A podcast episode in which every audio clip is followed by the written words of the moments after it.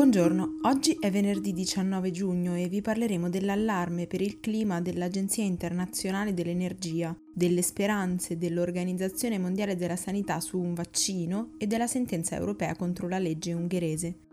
Questa è la nostra visione del mondo in 4 minuti.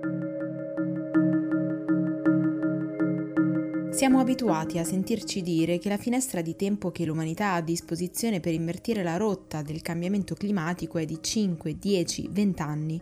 Ora gli esperti parlano di 6 mesi e dipende dal lockdown. Come è già accaduto in passato, infatti, lo stop all'economia di questi mesi potrebbe generare un incremento delle emissioni che azzererebbe i passi mossi sin qui per evitare la catastrofe climatica. L'International Energy Agency ha calcolato che i governi spenderanno in totale $9 trilioni nei prossimi mesi, soldi che determineranno l'impianto produttivo dei prossimi 3 anni almeno. 3 anni in cui, se non abbandoneremo i combustibili fossili, non riusciremo a raggiungere gli obiettivi di Parigi. Nel frattempo, sempre a proposito di effetti della crisi climatica, la Commissione Reale Australiana, che si è occupata di valutare l'impatto degli incendi che hanno devastato il paese a cavallo tra il 2019 e il 2020, ha decretato che si è trattato di un evento senza precedenti, ma soprattutto ha calcolato che a pagarne il prezzo più caro è stata la comunità aborigena. 1 su 8 ha subito sulla propria pelle le conseguenze degli incendi per un totale di 96.000 persone, di cui 35.000 bambini.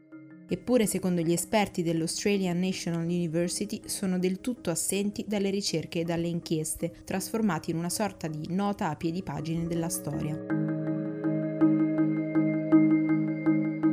L'Organizzazione Mondiale della Sanità spera che quest'anno possano essere prodotte centinaia di milioni di dosi di vaccino contro il coronavirus e 2 miliardi di dosi entro la fine del 2021.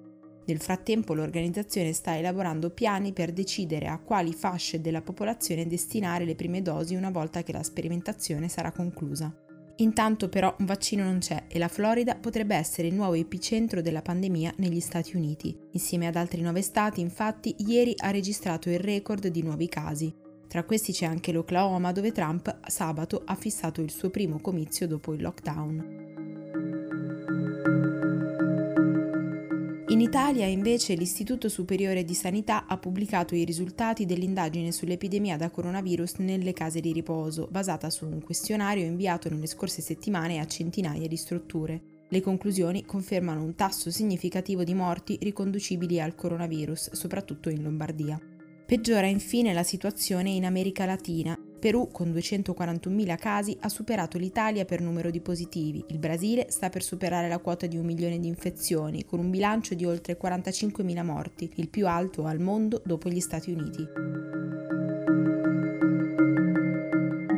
Secondo la Corte di Giustizia Europea, le restrizioni imposte nel 2017 dal governo ungherese alle ONG non sono conformi al diritto dell'Unione perché limitano la libera circolazione del capitale.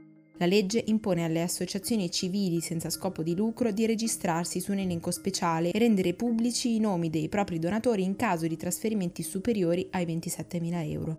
La norma ricorda molto una legge promulgata in Russia nel 2012, allora estremamente contestata, che prevedeva la registrazione degli enti finanziati all'estero come agenti stranieri.